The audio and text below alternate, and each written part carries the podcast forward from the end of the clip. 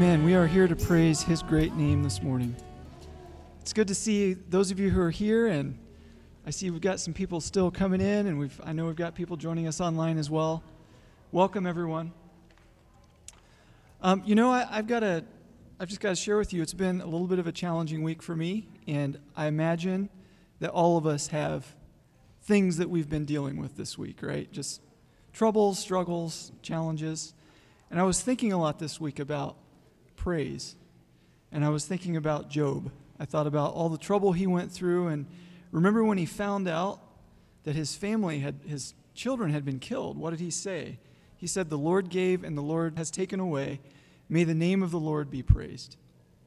And so we're here regardless of what we've been through, what challenges we face to praise him because he is worthy.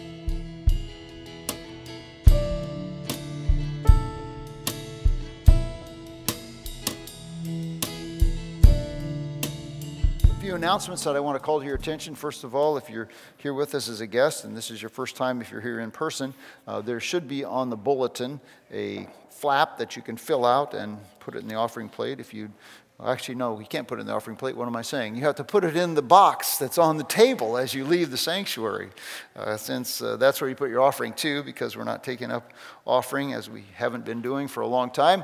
But there is a box on the welcome table out there.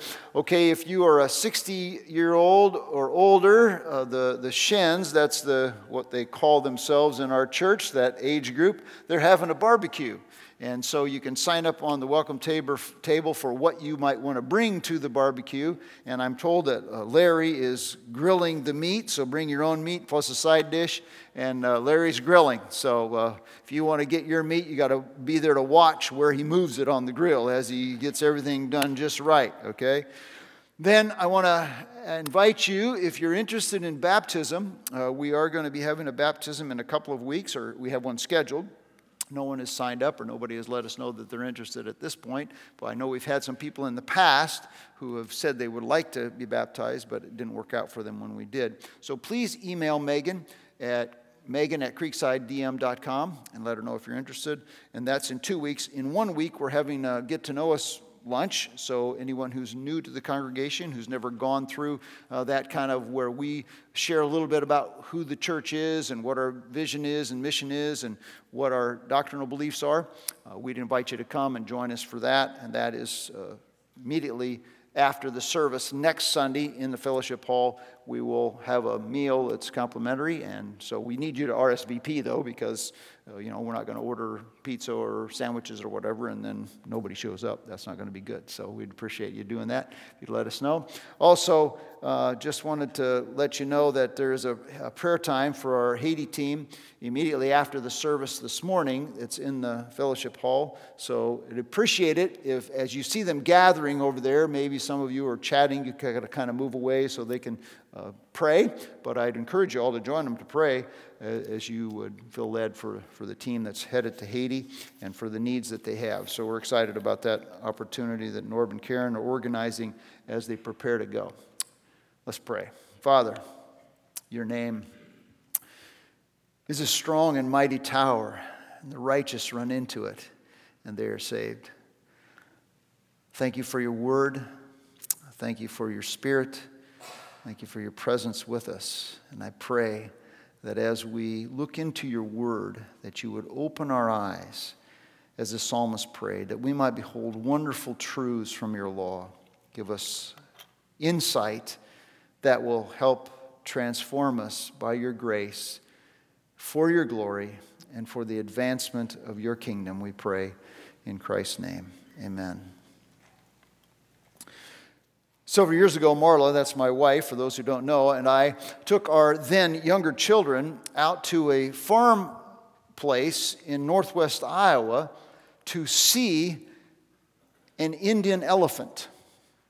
So imagine in the surrounded by the cornfields of northwest Iowa, out on somebody in somebody's yard is this Indian elephant. And we went out there to see it for ourselves because seeing is believing.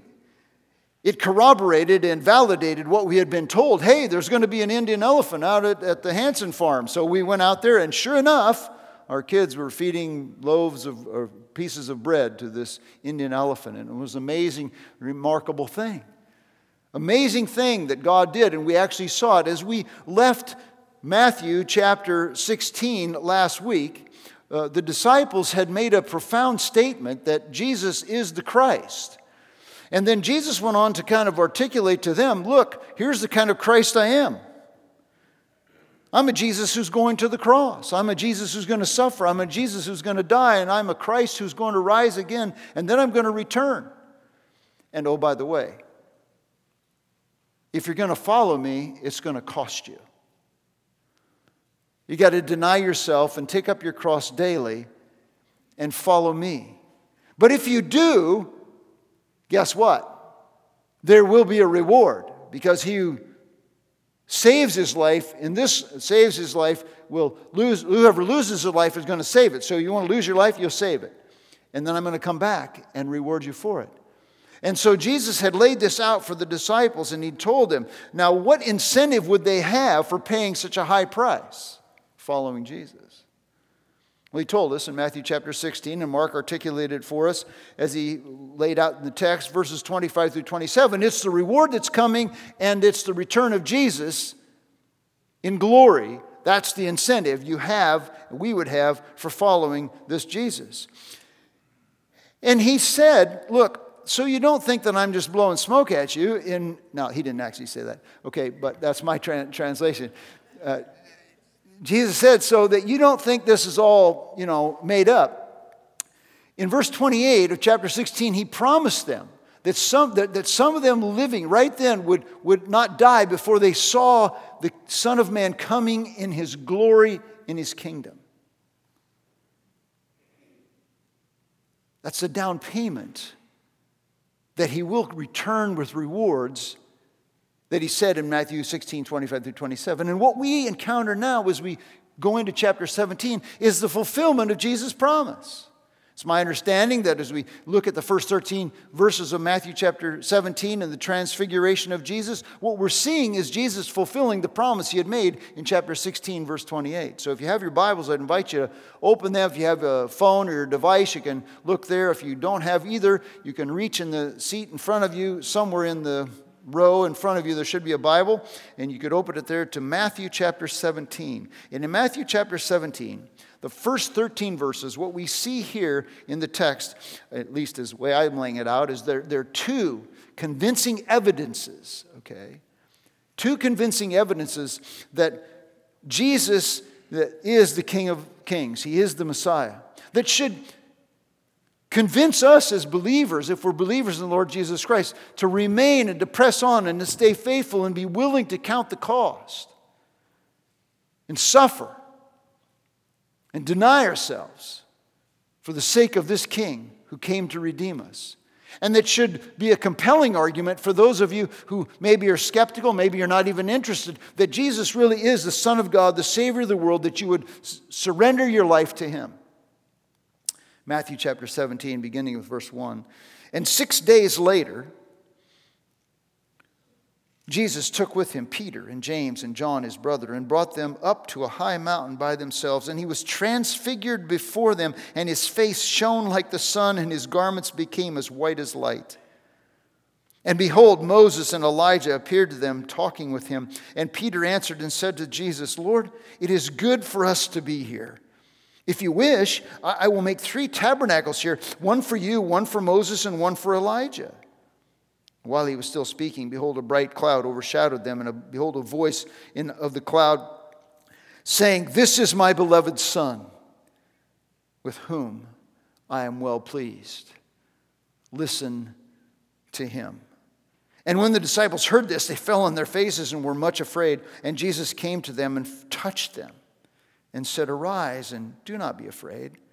And lifting up their eyes, they saw no one except Jesus alone. And as they were coming down from the mountain, Jesus commanded them, saying, Tell the, vis- the vision to no one until the Son of Man has risen from the dead. And his disciples asked him, saying, well, Why then do the, the scribes say that Elijah must come first? And he answered and he said, Elijah is coming and will restore all things. But I say to you that Elijah already came, and they did not recognize him, but did to him whatever they wished, so also the Son of Man is going to suffer at their hands. Then the disciples understood that he had spoken to them about John the Baptist. And we see as we start this text that, that there, there's this, this proof that is laid out for us of our Lord's glorious identity as God in the flesh.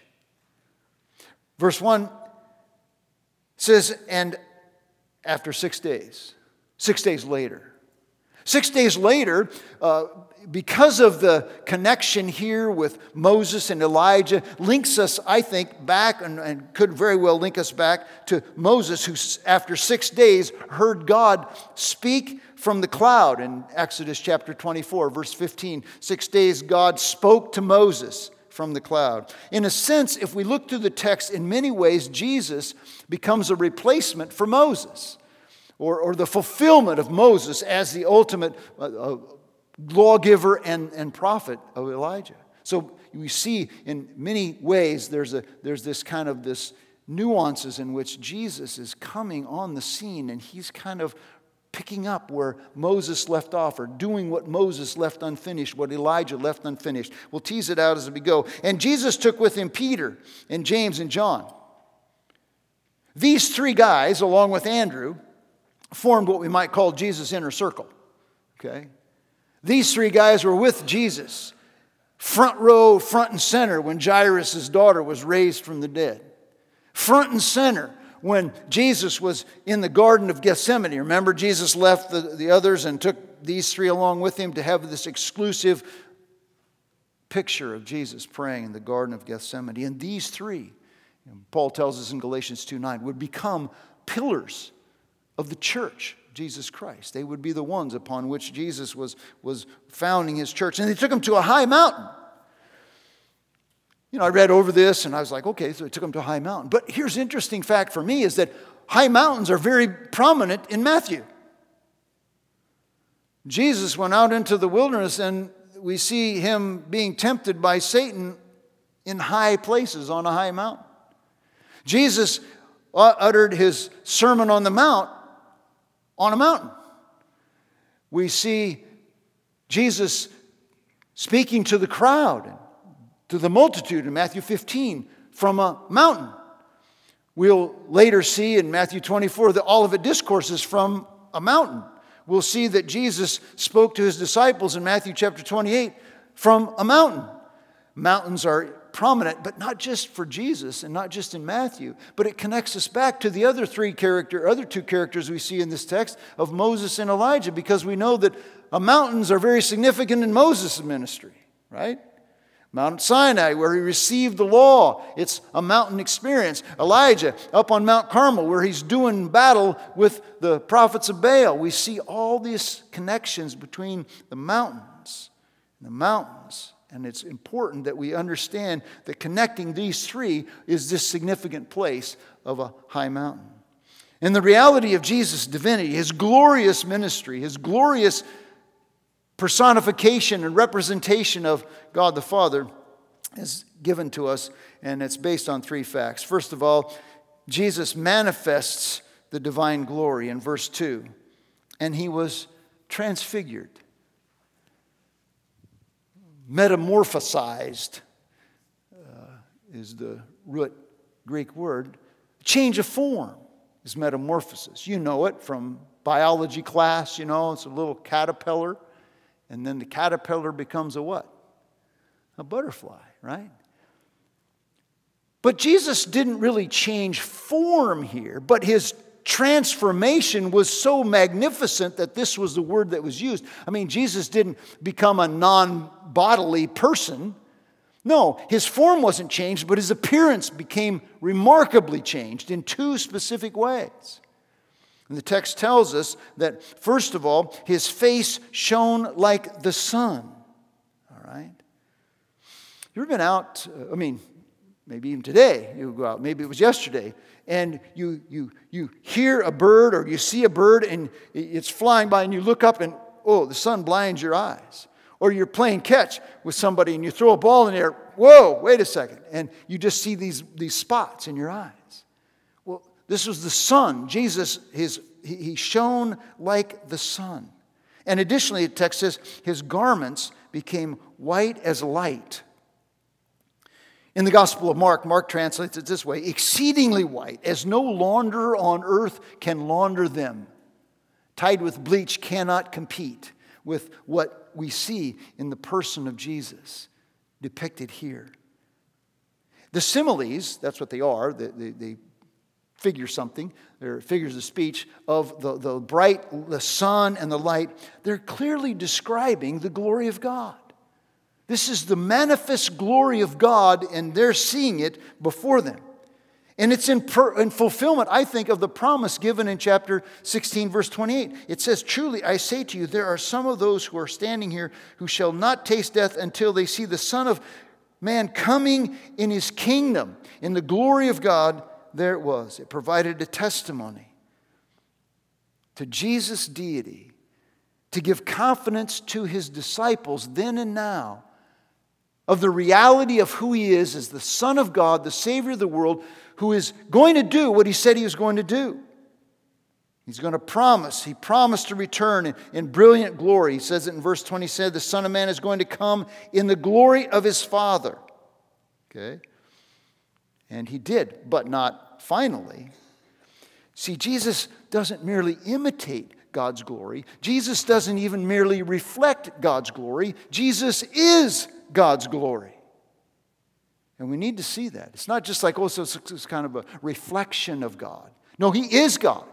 He has the glory of God and it's manifest upon him, and he's fully divine with all the authority and all the ability to do what he said he was going to do. On Wednesdays, our men's Bible study has been going through the book of Genesis.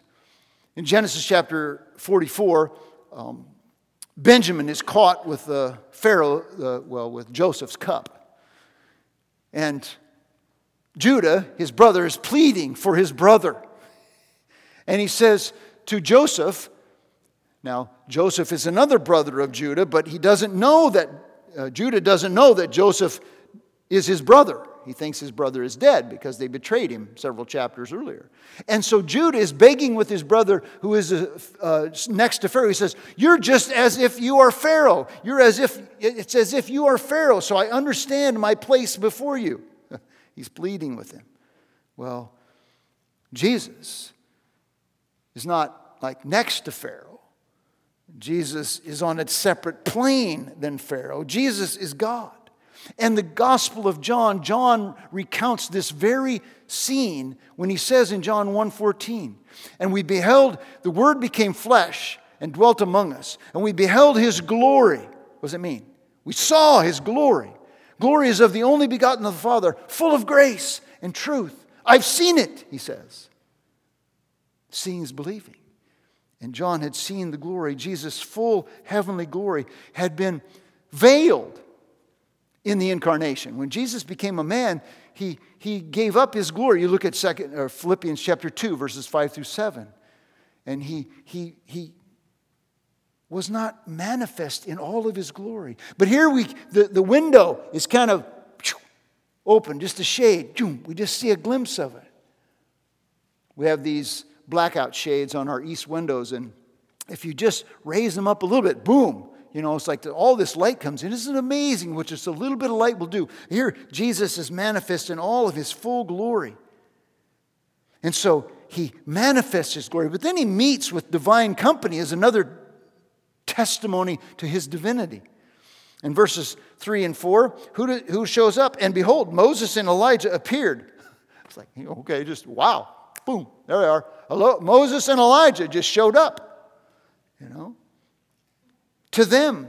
Now, why these guys? The two highly esteemed saints in the Old Testament, one representing the law, Moses, and the other representing the prophets, Elijah, meeting with he who is the fulfillment of the law and the prophets, Jesus.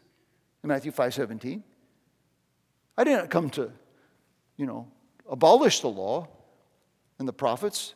I came to fulfill them. He is the fulfillment of the law and the prophets. Now, Moses had encountered God before and God's glory.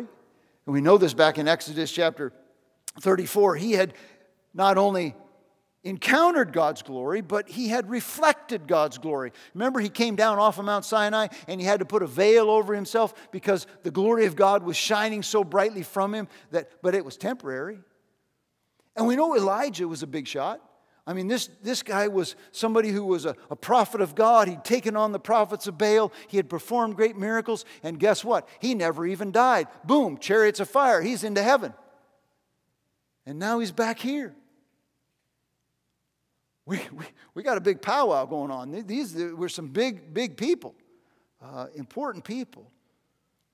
And we see this, that these, these pillars of the faith, Moses and Elijah, they weren't talking to the disciples. These guys are like seeing this big meeting. You know, it's like you're in on a huge meeting and you're not the person who's being talked to or talked about, but they're talking to Jesus. And we learn from Luke's gospel Luke chapter 9, verse 31, that they were speaking to him about his departure, which was about to be accomplished in Jerusalem. They were talking to Jesus about what was coming up. What was coming up in Jerusalem was his departure. And what they're talking about is his death, his burial, and his resurrection. You see, just as God had used Moses in the Exodus to deliver his people from slavery in Egypt. So now God was going to send Jesus to the cross to deliver his people from slavery to sin. Interesting word, departure, which is from, we can trace, you can get the same word, Exodus. you know, exit. Well, isn't that what Moses did? He led the people in Exodus, and now Jesus, who is linked to Moses in many ways in this text, is now going to lead his people from slavery, from sin. So the amazing thing is that these, these Old Testament witnesses, they confirmed not only that Jesus is divine, that he's the Son of God, the glorious Savior of the world, but they confirmed his mission, his ministry as well. His gracious and glorious plan for humanity, his departure. Just as he had said to Peter, remember? I'm going to go to Jerusalem, suffer, die, in three days I'll rise from the dead. Whoa, whoa, whoa, whoa, whoa. No, Lord, not you, not you. You can't do that. Oh, yeah? Moses and Elijah. So, Peter, you want to buck Jesus, Moses, and Elijah. Think you better get in line. Uh, you're, you're, out of, you're out of line here, buddy. I remember sitting at a meeting one time, and there were uh, uh, some important people with regard to a mission and I was just a spectator. And I was just listening to these people talk about some big ministry plans that they had. And I realized very short, uh, soon on, and I didn't say anything because, you know, I had nothing to contribute. I no, I'm just a spectator. So Peter, James, and John are like me in that meeting, only this is even higher level meeting, and they have nothing to say. You know, it's a high stakes. Jesus is the key player in what's happening here, okay? And so the crowd, Peter, James, and John, Moses and Jesus, and the conversation, speaking of his departure, uh, point us to the glorious activity of the Son of God in saving lost mankind. That's what's going on here. The spiritual significance of this whole thing, I don't think is fully understood, but it's not missed by Peter, who then chimes in, as Peter and only Peter can do. You know, he's got something to say. And the first thing that comes to his mind is the first thing out of his mouth Lord, it's really good that we're here. Yeah, it's good that you're here, Peter. So, hey, why don't I just, you know, construct a, a, a little tabernacle for you and for Moses and for Elijah? That'd be okay. That'd be a good thing. See, Peter's, Peter's heart is in the right place but he's misguided in his intention. He, he, he's, he's a little bit misguided. And you, you see this in verse 4.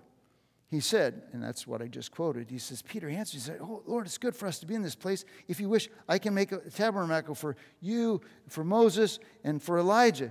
Now, here's the deal Peter's good intentions, he wanted to hold on and capture this temporary manifestation of God's glory. He wanted to oh, maybe the kingdom's now. We're going to plant it right here and we're going to keep it permanent because a tabernacle means a sacred tent. Okay? What he was doing was he was ignoring the need of Jesus to go to the cross. Just plant it right here. We'll permanently set up the kingdom right now. No. And he was also eclipsing the uniqueness of Jesus by saying that we could just build a tabernacle for Moses and Elijah and for Jesus, like everybody's all in the same plane. No. Peter, we're not going to hold on to the glory here in this temporary moment because that glory is coming later. And guess what? Jesus is not Moses and Elijah, Jesus is God. So we can't keep him confined and we can't hold him down. So Jesus manifests the divine glory of God. Jesus meets with those people who are from God. And thirdly, we see that Jesus merits the divine testimony of God. In verse 5, while he was still speaking, good point. Peter is in mid sentence and God interrupts him. Okay? It's like, while he's still speaking, well, you know, why don't we build a temple, a little tabernacle for you? And God says, This is my beloved Son. Now, notice the text. It says that from a bright cloud, we see Jesus with the brightness of the sun and the clothes that are white like no launderer can launder them. And then all of a sudden, we have God Himself speaking from a cloud, a bright cloud, okay?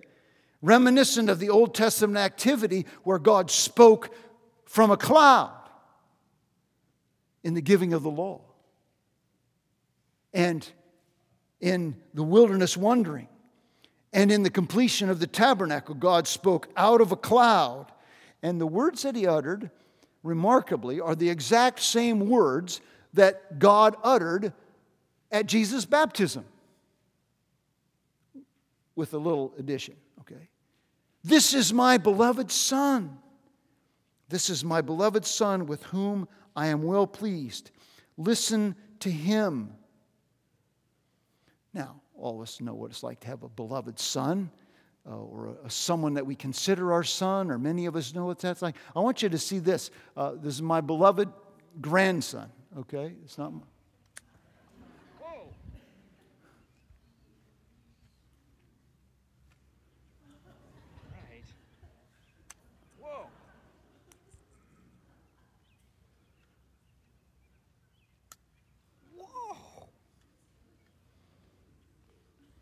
He'll be two in July, okay? That's my boy, right? Do you hear the father's buttons popping as he said, This is my boy, my beloved son, in whom I am well pleased. And to call him his son is to call him equal with the Father. We see this in John chapter 5, verse 18. We know this and we should understand it that Jesus was not crucified for anything else than claiming to be the Son of God, making himself equal with God. He's God in the flesh, Jehovah in their presence. And he says, That's my boy with great pleasure.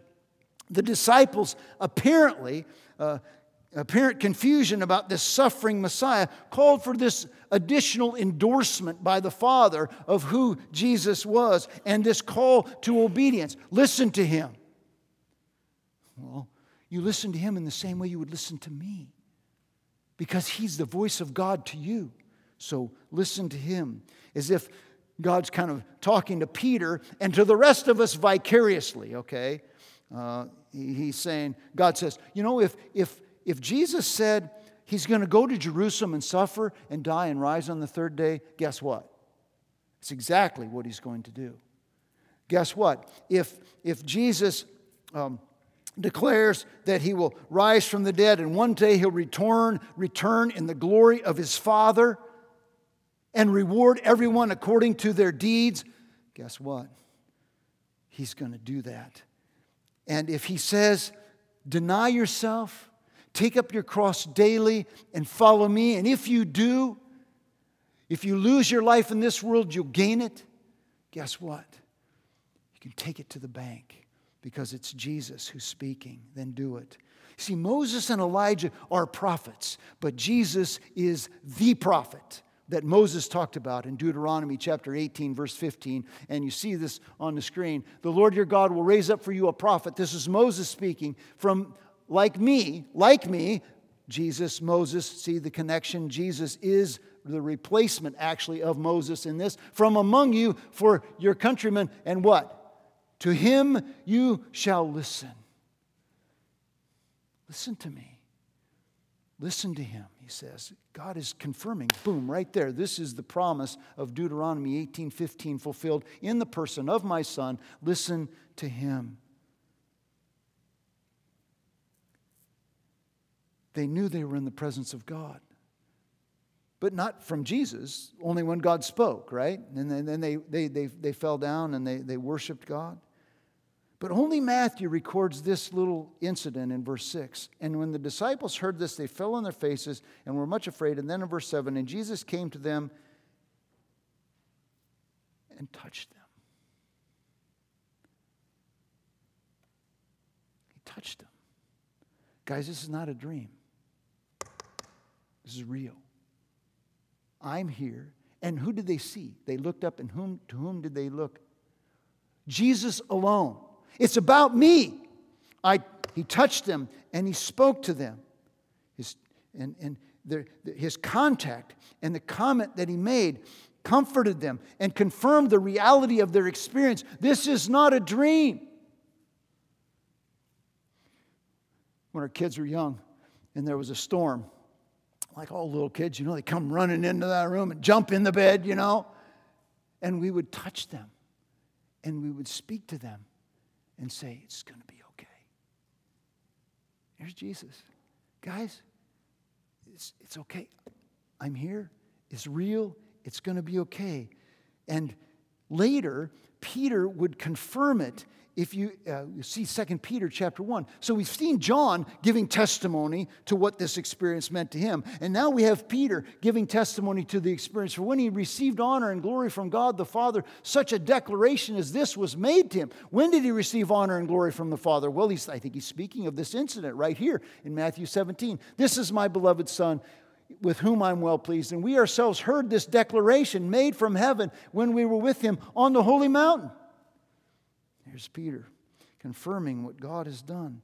And so the, the disciples' attention was, was intentionally riveted on Jesus, God in their presence, who deserves their full obedience. So you got three respected witnesses Peter, James, and John who have visually and verbally who are visually and verbally able to testify to the reality of what happened. And according to the Old Testament law and the New Testament law, um, Deuteronomy 19:15 and Matthew 18:16, they can confirm beyond doubt that this is real. Presence of two or three witnesses. If anything in the presence of two or three witnesses is confirmed as real. And here we have these witnesses confirming as real that Jesus is the King, the Messiah, in all of his glory. And what difference does that make for us? It's like, okay, wonderful. This is beautiful. And it is. So what? One of the key questions you ask in Bible study. Read the text and you go, so what? And modifying a, uh, the, the alliteration from David Platt, I, I, would, I would suggest this so what?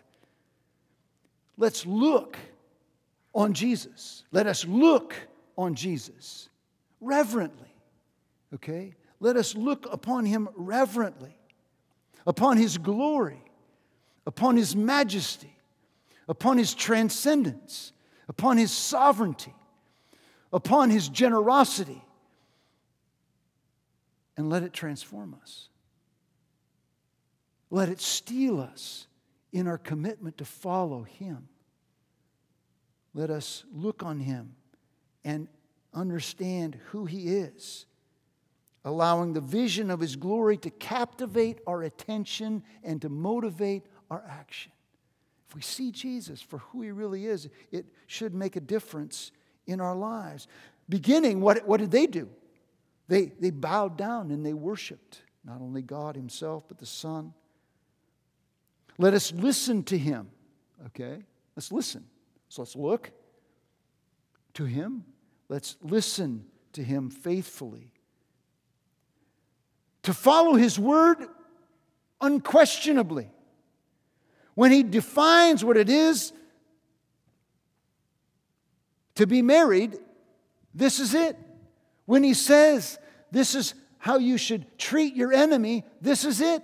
We should love our enemies. We should pray for our enemies. When he says that we should forgive, we should forgive. When he says that we should walk with humility and brokenness and humbleness and gentleness and kindness, this is it. This is what he calls us to. When he says we should care for the needy and the hurting, that's what God calls us to. We should listen to him. When he says that he's going to go to the cross and die there to pay the price that you and I deserve to pay, that's it. There's salvation in no other name, no other. There is no other name under heaven given among men whereby you must be saved. All roads don't lead to heaven. There's only one way. It's a one way street. It's through Jesus. He is the ladder, John chapter 1. The angels of heaven are ascending and descending, but there's only one way to God, and that's through Jesus. when our kids were younger, I watched a lot of Disney movies. Uh, and one of them, that this one scene from the, the Disney movie Aladdin, particularly sticks in my mind. It's uh, Aladdin uh, is out on the town with uh, Jasmine, who is the, the king's daughter, and she sneaks out of town and she's running around with this little hoodlum, and uh, they're, they're being chased by the, the Capitol Police, and they're trying to escape, and they're on the top of this high uh, tower, and he looks at her and he's got one foot on the door, on the window, and he says, Do you trust me?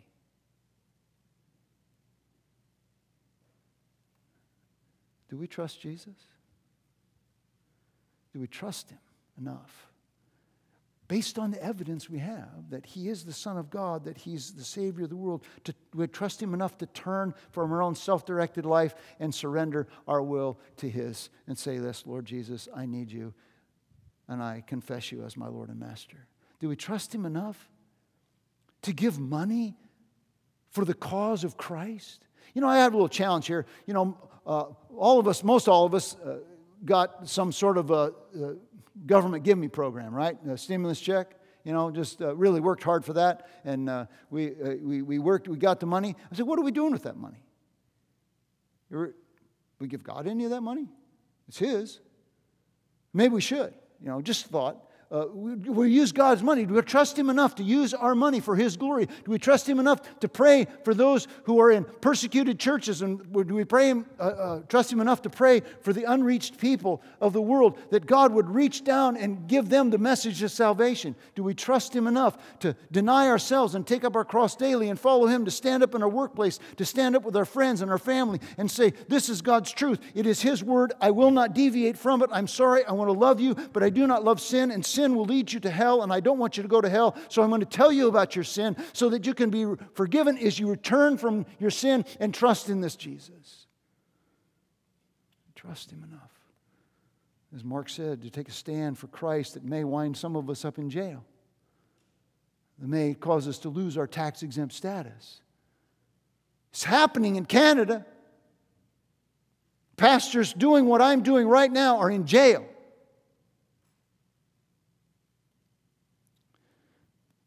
Where we live for Him sacrificially. We look to Him, listen to Him, live for Him sacrificially, daily denying ourselves, and will we, will we long for His return.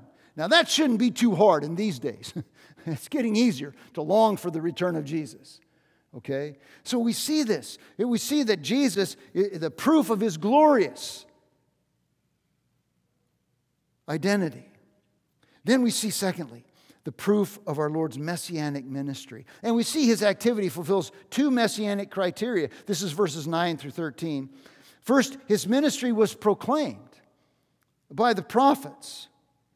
Uh, notice what he says, why, why, and, and as they were coming down from the mountains, Jesus commanded them, saying, Tell the vision to no one until the Son of Man has risen from the dead. And I'm reading this text and I'm going, What, what is that? I mean, like, where did that come from?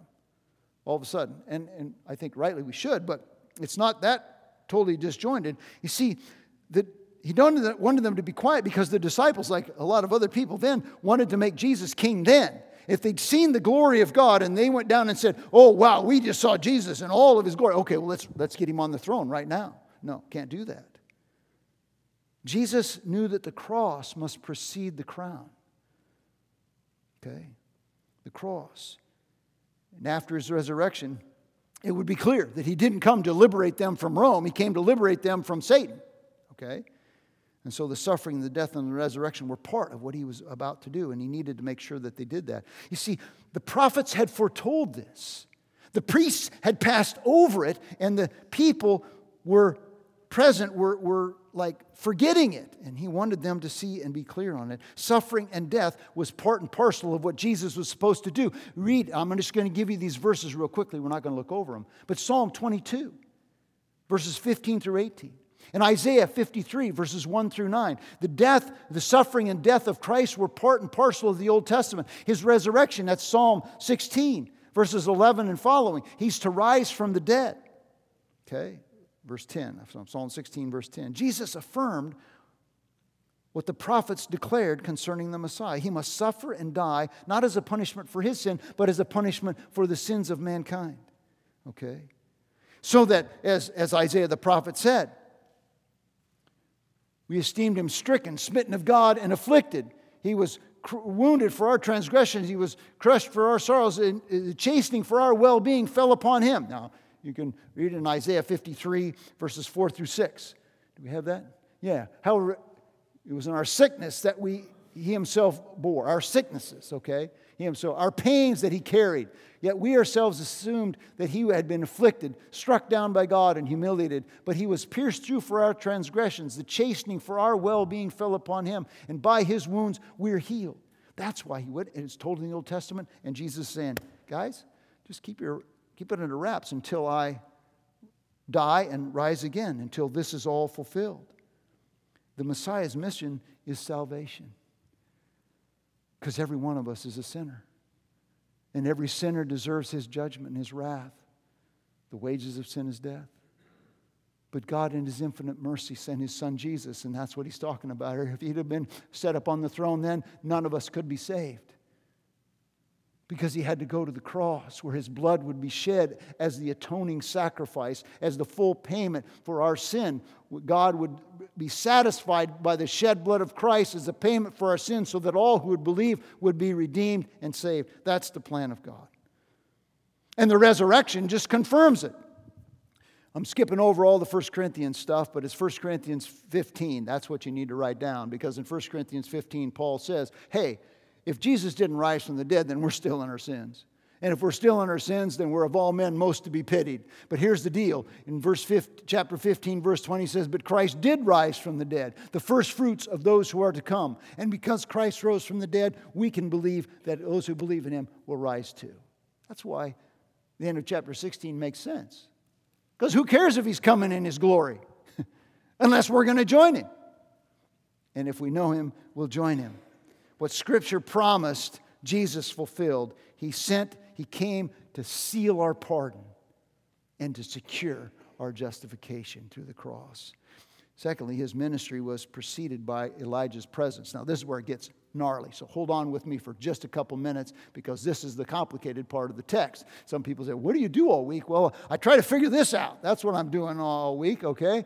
Here he, here he says, He says, and, and, and, and they were coming down from the mountain. Jesus commanded them, saying, Tell the vision to no one until the Son of Man has risen from the dead. Uh,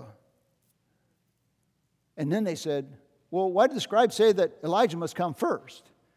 And then Jesus gives them an answer. So here's the deal. In verse 9, the command of verse 9 is in relationship to the promise of his suffering and his death and his resurrection. That, that was perplexing to them.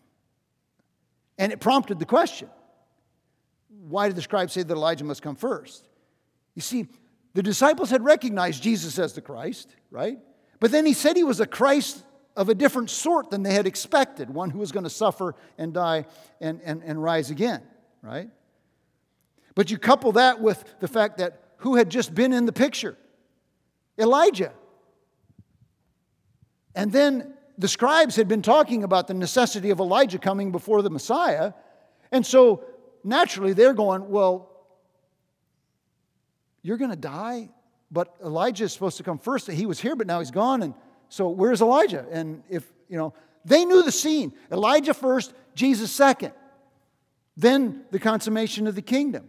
So it's understandable that they were a little bit confused. And so all of this discussion prompted their recollection of a prophetic passage in Malachi chapter 4, verses 5 and 6, which says, Elijah must come before that great and terrible day of the Lord.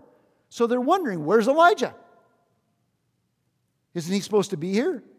We thought he was coming first, and you had it right. Okay? So they're saying they saw only Messiah without Elijah, causing confusion, and some to claim that Jesus wasn't the Messiah.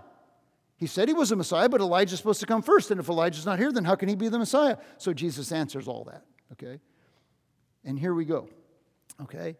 If you look, he gives three-part answer, beginning in verse 11. And Jesus answered and he said, Elijah is coming. Okay, so here's your answer Elijah is coming. A promise of a future coming Elijah to restore all things, just like Malachi said he would do. Okay? Secondly, Jesus identified John the Baptist as Elijah. That's verse 12. Okay? And they did, uh, Elijah already came. So he's saying to them one thing Elijah is coming, but Elijah already came. All right? And so they're going, and you see this in Matthew chapter 11, verses 14 and 15. Uh, they, they, he said that, that he was the Elijah who was, who was to come. Well, then, thirdly, Jesus declared that the mistreatment of John you look at the verses, we're going to read it, but verse 12, but I say to you that Elijah already came, and they did not recognize him. So who's he talking about? But did to him whatever they wished, which is a reference to John the Baptist in Matthew chapter 11, because they had beheaded him. So he already came to you. So, thirdly, Jesus declared that the mistreatment of John foreshadowed what was going to happen to him because and they're going to do the same thing to me. He says in Matthew chapter 17, verse 12, they're going to do the same thing to me. So, based upon Jesus' statement in verse 12, the disciples say, Oh, so John the Baptist is Elijah. Okay, so he came and he prepared the way for the Lord. Okay, I get that a little bit. So, Elijah, he's Elijah who already came. And his suffering and death is what Jesus is going to experience. Pointed ahead to, the, to Jesus. But here's the kicker John wasn't actually Elijah. And John said that. You can write this one down. And John, the Gospel of John, chapter 1, verse 21. Or are you, the, are you Elijah? And John goes, No, I'm not Elijah. But he's one who came in the spirit and the power of Elijah. Luke chapter 1, verse 17. He came in the spirit and the power of Elijah. So he was an Elijah like figure who prepared the way for the Lord so that Jesus could say, I am the Messiah, that Elijah has already come, and but he can also say that Elijah is still coming. Because John the Baptist wasn't one, wasn't him. He was a messenger announcing the Messiah, and that's what we see from Isaiah chapter 40, verse 3. One who will come preparing the way. We see it also in Malachi chapter 3, verse 1. In Matthew chapter 11, there is this guy who's coming and preparing the way for the Lord. He's going to speak the truth. That was John the Baptist. He was that Elijah, but he's not the ultimate Elijah because Elijah is still coming. So there's coming a day. There will be Elijah who will prepare the way for the return of the Lord that he speaks of at the end of chapter 16. So is it all confused now? John was an Elijah like figure who validated the fact that Jesus is the Messiah, but they weren't waiting for two returns of Jesus. They thought it was only one time, but it's a two shot deal. Jesus is going on after his death and resurrection. He's going on to the Father. He's coming back. There's going to be another Elijah who prepares the way before the rest of the kingdom is brought in back, brought back. Okay, that's fine. I know, you, I know you're kind of looking at me, uh, deer in the headlights, it's all right. Elijah, there's a second advent, folks. The cross must precede the crown. And so there was an Elijah like figure who prepared the way for the Messiah, the first coming of the Messiah. And then there's going to be another Elijah who's coming before the second coming of Christ. To travel overseas, you need two forms of ID. photo ID, right? Driver's license, passport, some sort of a identification. Jesus, to prove he is the Messiah, had two forms of ID his glorious manifestation of his presence and the marvelous revelation of his ministry. He came to seek and to save that which is lost. So, how will these truths make a difference? If you're here and listening or here this morning and you do not know Jesus as your Lord and Savior, all I can say to you is this Jesus is the Christ who came and died to save you from your sins. Turn from your sins and trust Him today. And if you're here this morning and you know Jesus as your Lord and Savior, I got three takeaways for you.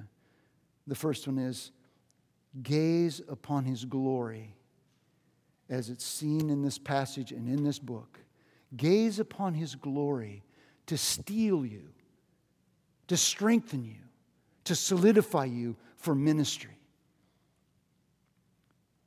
to sacrifice for the sake of Jesus, because he is who he said he was. He did what he said he would do, and he's going to do what he said he would do. He saved us from our sins, he's going to return to take us to glory, to reward everyone according to their deeds. Secondly, give ourselves to Him fully by obeying and conveying His word. By obeying and conveying. You see, honesty and humility and generosity and extending mercy, praying for enemies, you know, being gracious with each other. You know, like some people are annoying and I'm not. You know, that's the way we think. You know, it's like, uh, so it's other people that are annoying, but not me. I, I couldn't be annoying to anybody. And we put up with each other, and we care about each other. And we're loving to our enemies and kind to those who mistreat us. Why? Because Jesus asked to be, and it costs us. It's costly. Give ourselves to Him fully. He's coming again. And gratefully appreciate his mercy. If you know Jesus as your Lord and Savior, it has nothing to do with you, it has everything to do with Him. You're redeemed by the blood of the Lamb of no merit to yourself or me, anybody. Praise God. He came and rescued us. Praise God, He didn't let Peter set up the tents. Praise God, He didn't listen to the, the temptation in the wilderness of the devil who said, Why don't you just bow down and worship me? I'll give you authority over all this stuff. You know, no, because if he'd have done that, the cross would have never happened and we would never be redeemed. Give gratefully, appreciate his mercy. And let us ask God for courage to deny ourselves, to take up our cross daily, and to follow Him, as unpopular and as unpleasant as that might be. And as we come here today and conclude our service, guess what? Jesus was up on the mountain, revealing His glory, but He was headed down the hill to a small hill called Calvary, where He would finish the work and when we take this bread and we take this cup, we remember the work that he accomplished on Calvary so that we can join him in glory. And let us do so with sober hearts, but also with celebratory hearts. Let's pray. Father, thank you for your grace, your mercy, and your love. I thank you for the manifestation of the marvelous, magnificent, glorious, transcendent, preeminent, and sovereign Son your Son, our Savior, God in the flesh, Jesus. And I pray that we would gaze upon his glory, that it would be a motivation and captivate us. I pray that you would help us to gratefully appreciate your mercy and let us give ourselves fully to serve you and honor you and live for you sacrificially. We pray in Jesus' name. Amen.